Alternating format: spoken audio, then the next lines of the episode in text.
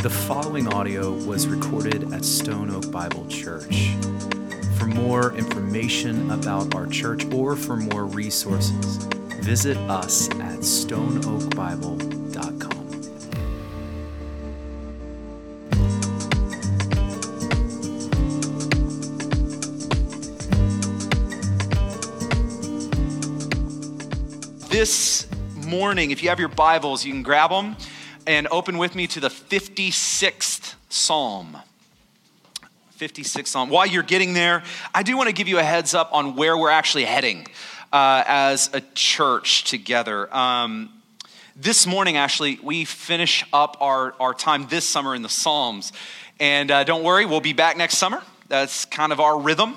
Uh, but beginning next week, we are going to take three weeks to look at a powerful and small and often overlooked little known book in the New Testament, the book of Philemon.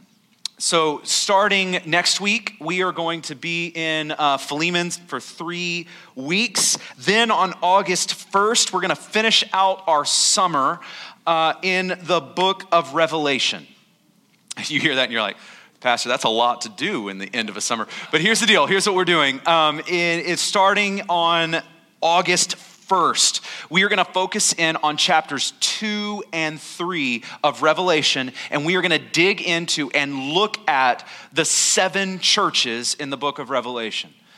I cannot wait. This is going to be this is going to be fun. It's going to be convicting. It's going to be fun. I cannot wait.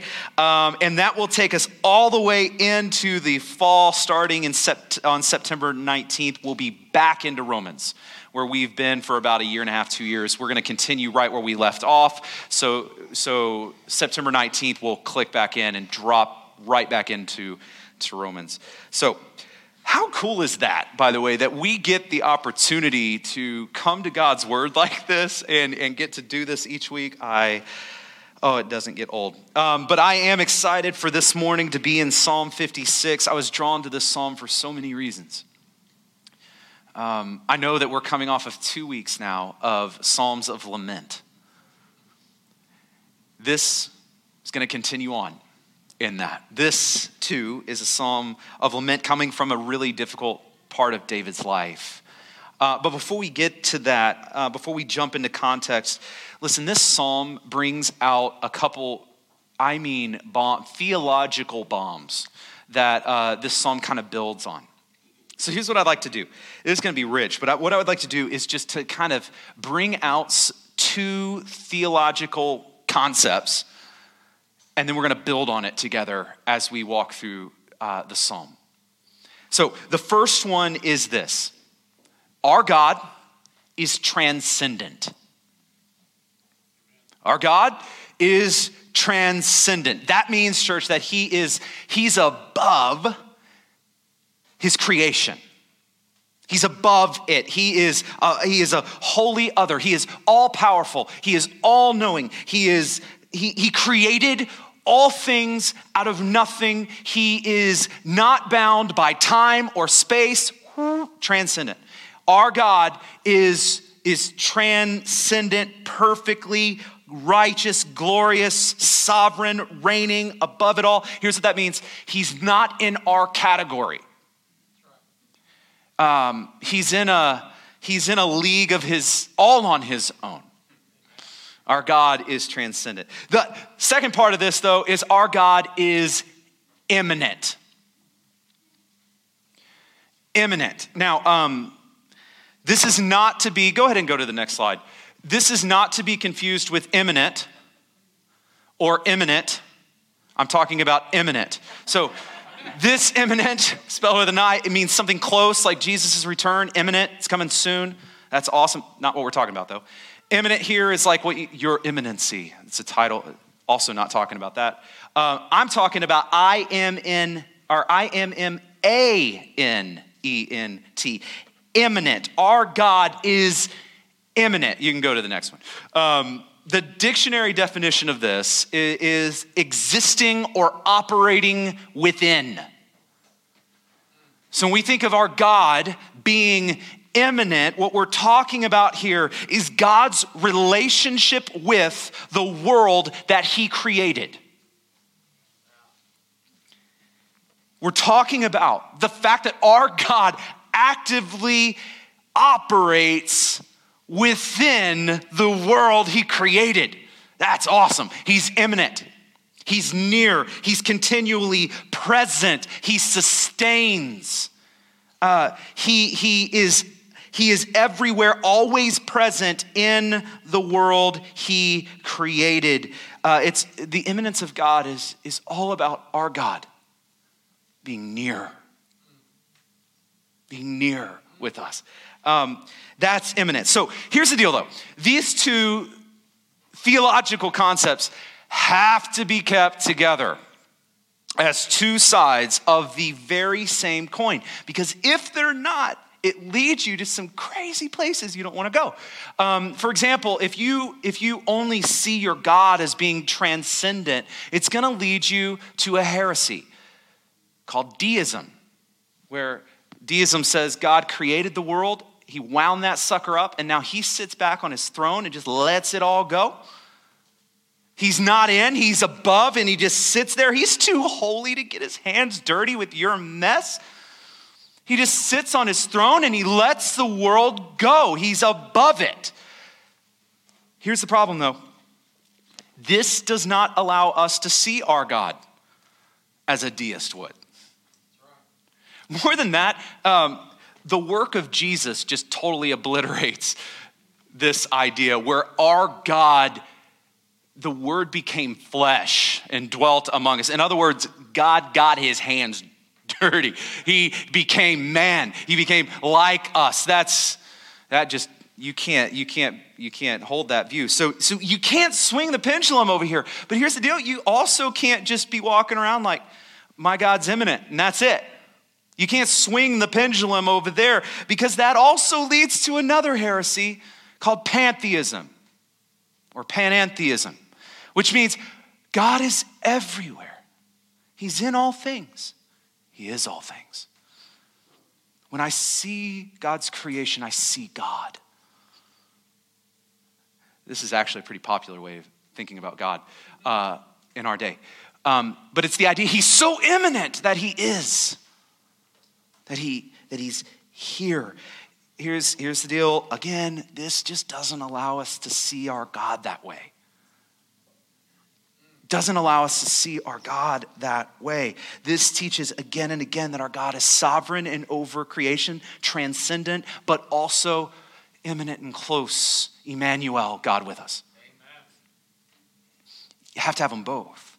And I, and I want to be clear here because it's not that our God says, Today I'm going to be transcendent, tomorrow I'll drop in and I'll be, in, I'll be immanent. No. The Bible talks about our God being fully, completely, perfectly transcendent and immanent at the same time, all the time, forevermore.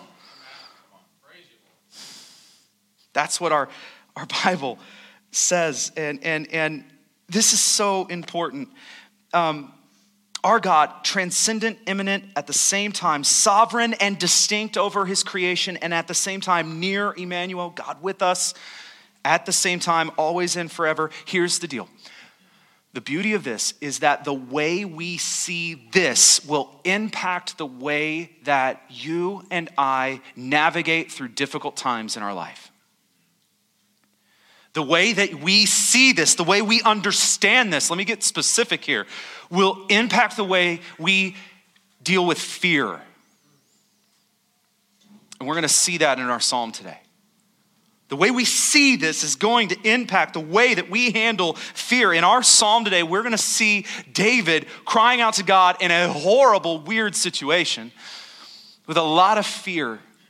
But he's crying out to, in this lament, to his holy, transcendent, and immanent God, and that changes everything.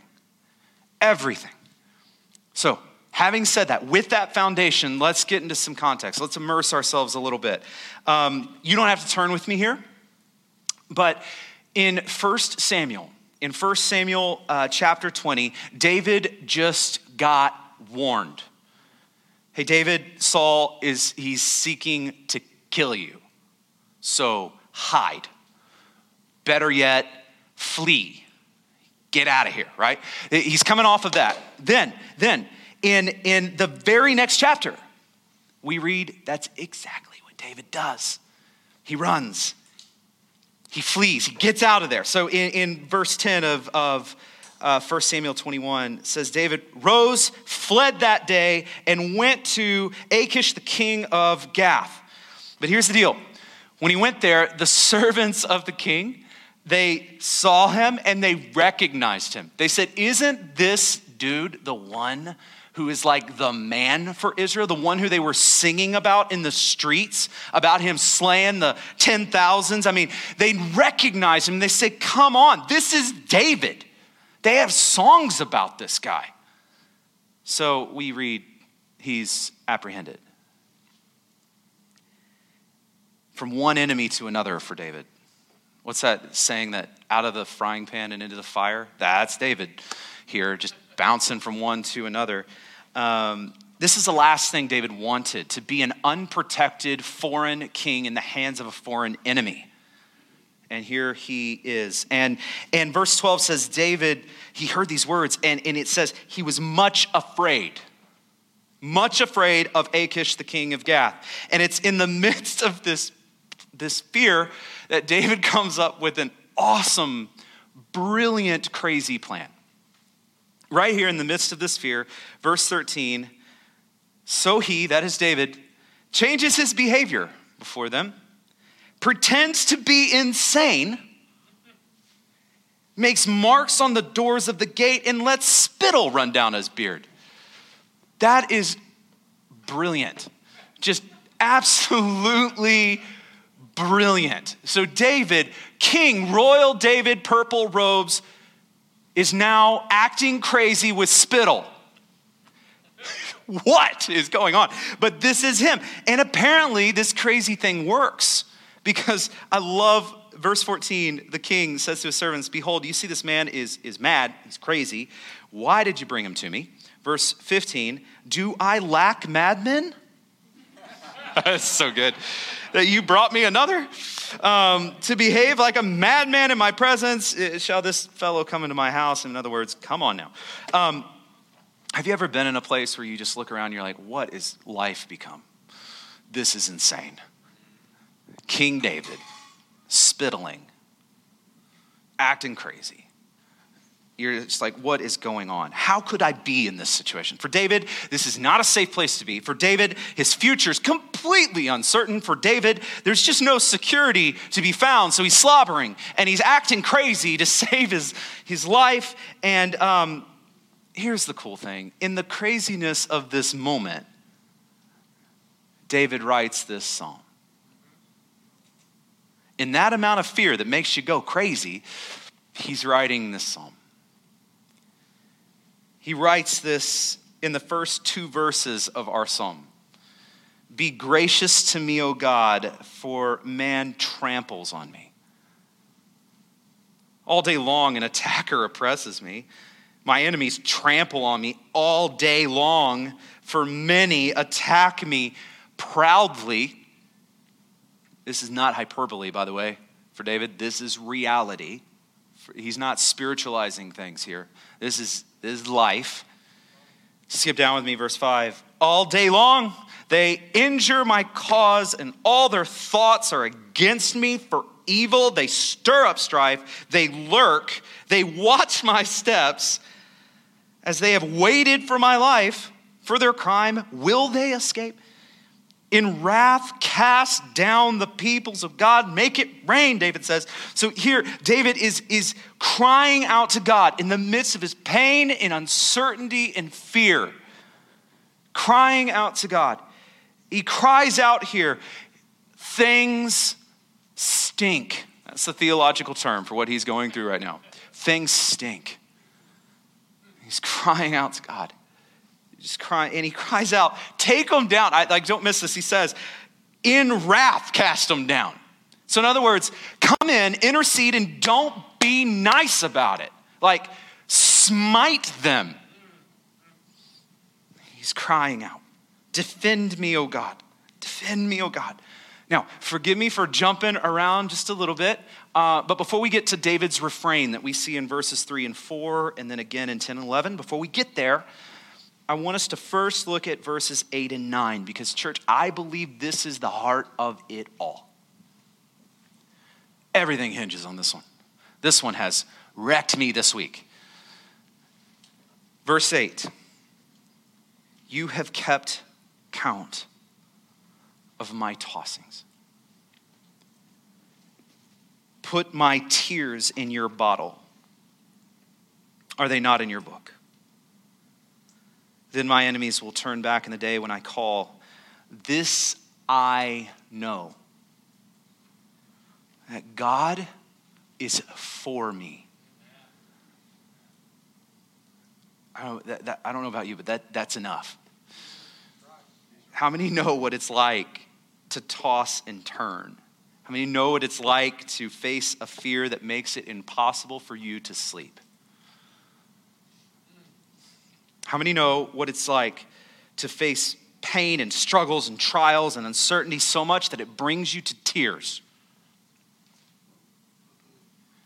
How many know what it's like to face that kind of fear, that kind of disappointment, discouragement? And David says, In this moment, God, you were there with me every single time I tossed and turned. Every single time. When I was tossing in my bed alone, I was not alone because you were there and you were keeping count.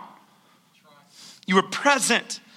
When I wept, I was not alone. I was never alone. This is the immanence of our God on display in this text. This is nearness, this is closeness, this is intimacy. David here, his understanding of God was not just that he's up there somewhere indifferent, sitting on his throne that wasn't how David viewed his God. His, he, he understood that his God was not uninterested or too busy or uninvolved. He understood that his God is the great comforter, that his God is the great counselor of our souls. He understood that. And you might hear this and you might think, okay, I hear you, Pastor, but you're talking about David. I am not David. Surely God can't jump off his throne every time I weep. I got to tell you, church, the news for you this morning is far greater than I would even put before you, than it was for David. And the reason I say this is because now, because of the work of Jesus Christ, Scripture has told us that your God has sent His Spirit to dwell in you, with you. He's here. And, and now we've been given this privilege through Jesus to be united with Him. Again, the theological word, awesome. This is awesome. This is incredible. In Jesus, nearness to God is now your birthright. It's not something that the, you know, the professional higher tier Christians get. It's all the children of God have a loving father. Let's just take this in. Jesus' words in John, he says, I, am gonna, I asked the Father, he's going to give you another helper, he says. He's going to give you another helper who will be with you forever. And he, and he says, You know him, for he dwells with you and will be in you. I mean, oh, that is the immanence of our God. All right, I have one more verse. I, I wasn't going to do it, but I, I will. Uh, Hebrews 4. Hebrews 4 tells us we have a great high priest who's passed through the heavens, that Jesus, the Son of God, let us hold fast now to our confession. For we don't have a high priest who's unable to sympathize with us in our weaknesses, but one who has been tempted in every way as you have, but without sin without sin. And then it says, let us draw near, near with confidence that we will receive mercy and find grace to help us in our time of need. Your God, who does not lie, told you that. This is just incredible. Going back to verse 8 in our, in our, in our psalm, you have kept count of my tossings, put my tears in your bottle. Are they not in your book? Church, your God is near. He is near to the broken. He comforts those who mourn. He, give, he gives rest and he gives strength to those whose strength is fading. This is who your God is. And listen to the last phrase in verse 9. He says, My enemies are going to turn back on that day I call. He says, This I know that God is for me. This I know that God is for me. For me. This I know. One more time. This I know that my God is for me. Do you know that this morning? Do you believe that this morning? Is this not exactly what Paul said in Romans? That what should we say to all these things? If our God is for us, who can be against us? Paul says. Who could be against? I know that my God is for me. Sometimes I think it is easier to believe that the sovereign God of the universe is working all things, creating all things, just just just doing amazing things out there, miraculous things out there that he is big, that he is transcendent, I think it's sometimes easier to believe that than it is sometimes for us to believe in the simple truth that your God is for you. You might think, I'm kind of broken. How could he be for me? I kind of annoy myself. How is he not annoyed by me? This is the whole point of the gospel, church. The whole point of the gospel is, is he is not for you because of what you've done for him. He is not for you because you, what you will do for him. He is not for you because of how great you are. Church, as a child of God, you can say with complete, I mean, complete confidence, you can say with complete confidence, because of what God has told you in this, you can say with complete confidence that He is for you because His great love for you that was demonstrated to you by sending Jesus to die for you when you were dead in the midst of your sin.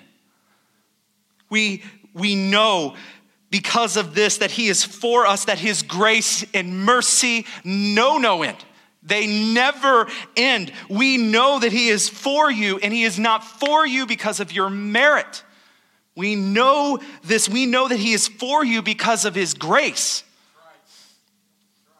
Because of his, his grace, He loves you perfectly and completely, and He secured that love forever through the work of Jesus Christ on the cross for you.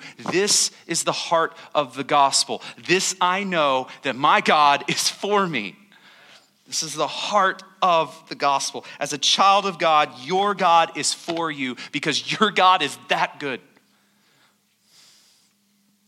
Now, I want to bring us back to, to kind of where we began this morning. Um, so, my, my proposal uh, to you is that the way that we understand our God, being both transcendent and immanent, the way we understand that will impact the way that we handle fear. When we understand He is perfectly transcendent and perfectly immanent all the time, every time, forever, that changes the way you and I approach fear. So, with that in mind, let's look at our refrain now for David in, uh, in first in verses three and four. He says this When I am afraid, I put my trust in you, in God whose word I praise. In God I trust, I shall not be afraid. What can flesh do to me? Verse 10, 11. In God, whose word I praise. In the Lord, whose word I praise. In God I trust. I shall not be afraid. What can man do to me? In God whose word I praise, whose promises are true and unchanging, who gave, who gave us this, In God, I trust, I praise, I, and because of that, I will not be afraid. And he asks the question in verse 4 So, what's flesh going to do to me? And he asks in verse 10, uh, 11 So, so what, what's man? What's man going to do to me? Church, this right here, that is some perspective. That is some eternal perspective right there for us. If God is for you, and if He holds your future, your salvation, your soul in His hand, since He holds you in His hand, then what on earth or in heaven do you have to fear?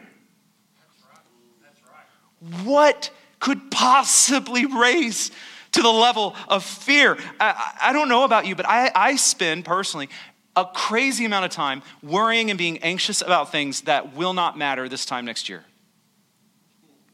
This time next month. Let's be honest, this time tomorrow.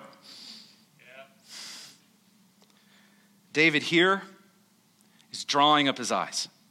Just from what he sees, drawing up his eyes from the here and now, drawing up his eyes to God and his plan. He's drawing up his, his eyes. And, and I really I want to be careful here because I don't want you to hear me wrong. Um, I am not trying in any way to downplay struggle or hardships that we face today. In no way am I trying to do that. In fact, the situation for David, as we talked about, was rather bleak. I am not trying to downplay that. As a Christian, you will go through trials. And if you've been lied to and told that you won't, I am sorry. That was not true. As Christians, we will face trials. We will face them. I am not downplaying them. I will not downplay them. But here is where, where I'm, I'm seeing David in this psalm. See, our view of our God and our view of our problems often have an inverse relationship. It's like a seesaw. When one goes up, the other one goes down. And it's not to say these problems aren't great. It's just to say when we see the greatness of our God, it just, they have an inverse relationship. So when we see our problems as huge, oftentimes that's accompanied by a rather small God. And at the same time, when we see our God as huge, often that's accompanied by a proper perspective of our problems. So they have this inverse relationship here. So here in this text, David, he's not downplaying the struggle and the fear. He's not doing that. He, he's not downplaying that at all. He's just getting his perspective right of his God. He's just making sure he's got a good view of who his God is. And in light of that,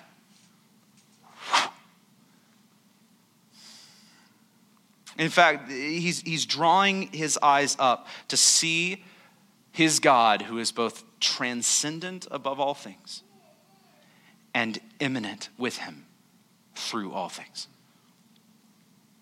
And when we see that, when we see that, when our when we make sure that our view of God is big enough, when we do that, we navigate through trials differently because fear is just not able to get the footing it once did. I'm not saying you're going to be Superman and never fear. No, you're going to deal with fear the rest of your life until you see Jesus and all fear is gone. You're going to deal with fear. I'm not saying it won't be there, but what I'm saying is it just doesn't have a good footing. Up next to a big view of who our God is, both transcendent and immanent. And so with David, we can say, In God I trust, I will not be afraid. What, what can man do to me? I was reminded that this what can man do to me is uh, something Jesus actually said. It, it, appears in Luke 12, where he makes this statement. He says, I, I tell you, my friends, he says, don't fear those who can kill the body, and after they do that, have nothing more that they can do. Don't fear those. And he goes on and he says, but I will warn you who you need to fear. Jesus says, Fear him who, after he's killed you, has the authority to cast you into hell. Yes, I tell you, fear him. Jesus, that doesn't sound very comforting. Then he says, Are not five sparrows sold for two pennies, and not one of them is forgotten before God? Why, even the hairs on your head are numbered, all of them, as many or as few as, as you might, might have. Fear not, for you are of more value than many sparrows. What is, what is Jesus saying here? He says, Listen, don't fear man, don't fear what's temporary, don't do that. Don't fear that.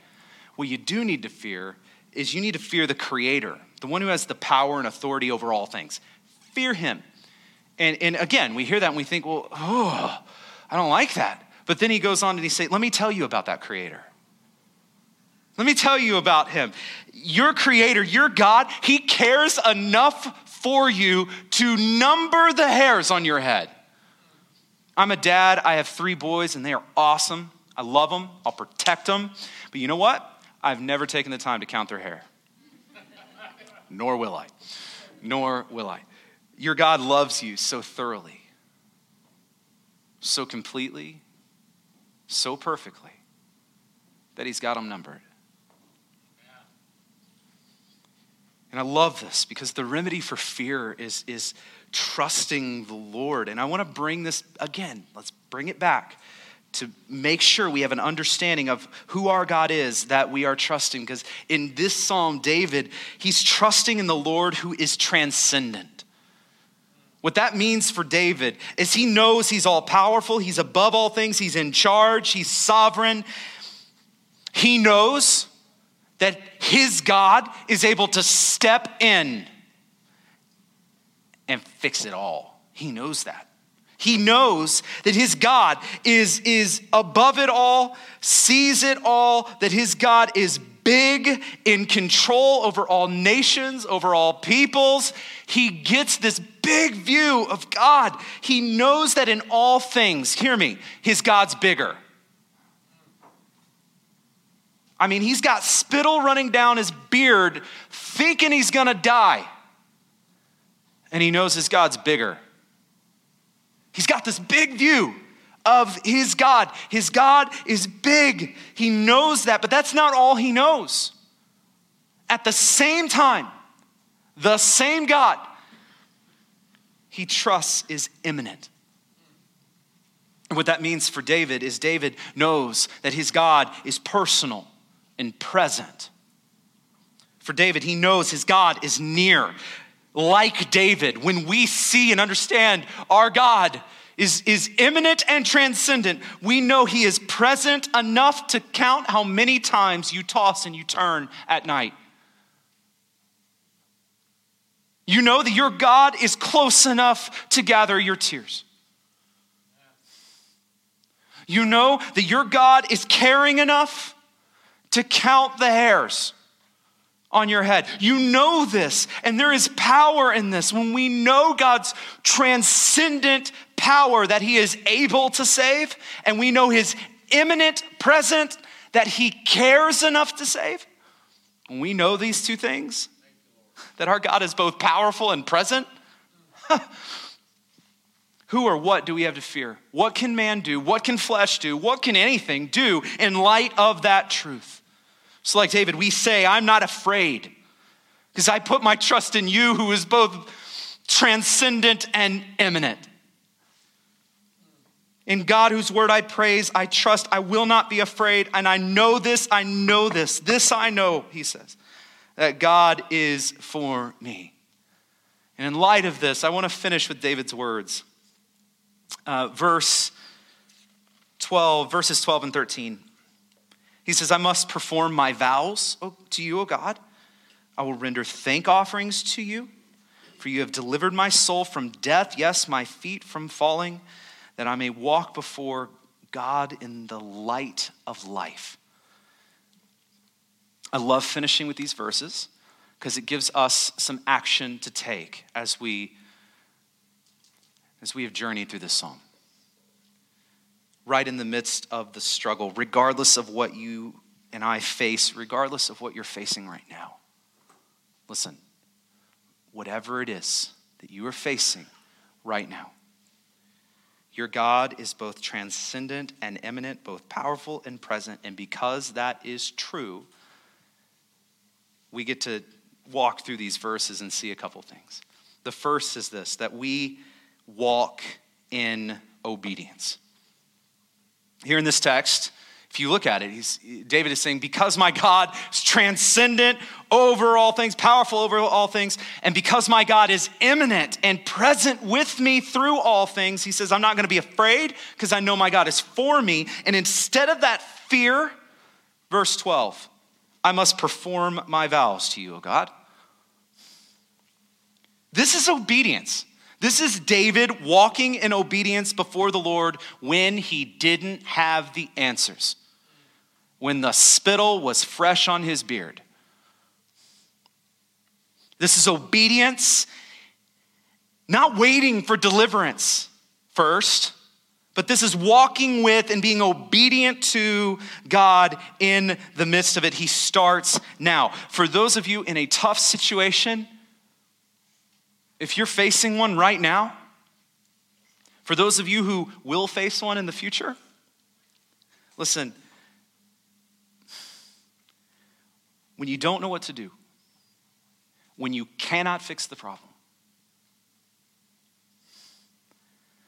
just start with simple obedience to what God has told you to do. I know you hear that and you say, Pastor, I wanted a better answer than that. But listen, when you don't know what to do, and life is hard, start with what you know. Start with simple obedience to the Lord. It's like the movie Frozen 2. Some of you know exactly what I'm going to say. There's this song, The Next Right Thing. It's kind of like that. You don't know what's going to happen, so you do the next right thing and obey the Lord. Walk in obedience. Right in the midst of the lament, walk in obedience.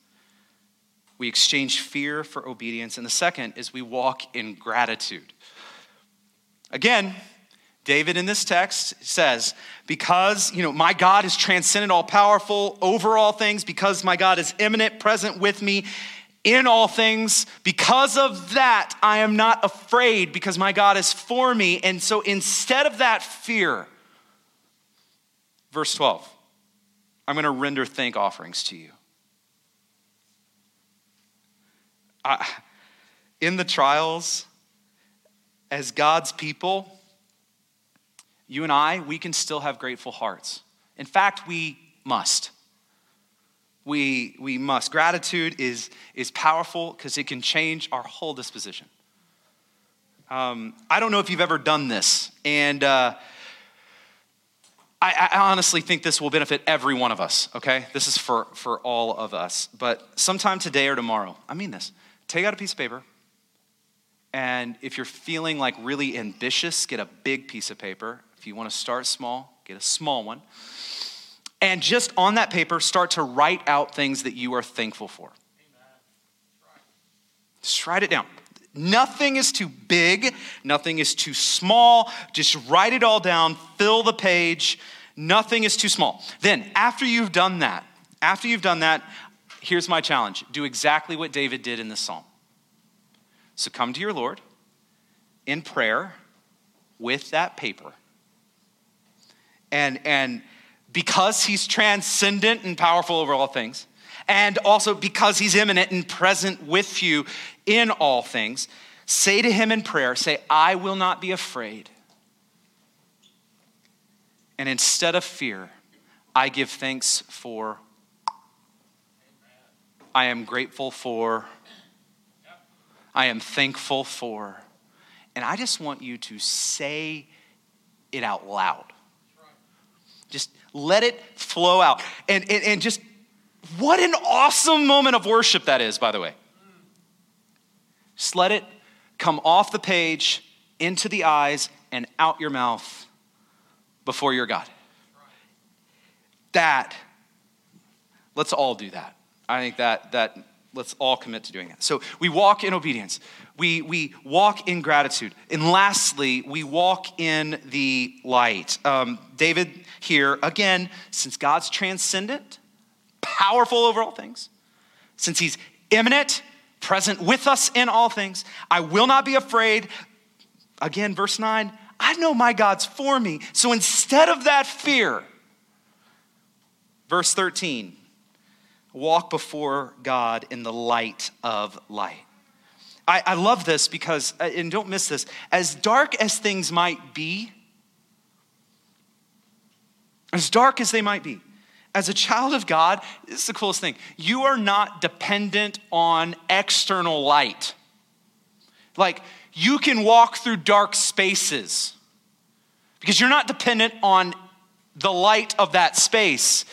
The Word of God says you have the light in you, that God is with you and for you.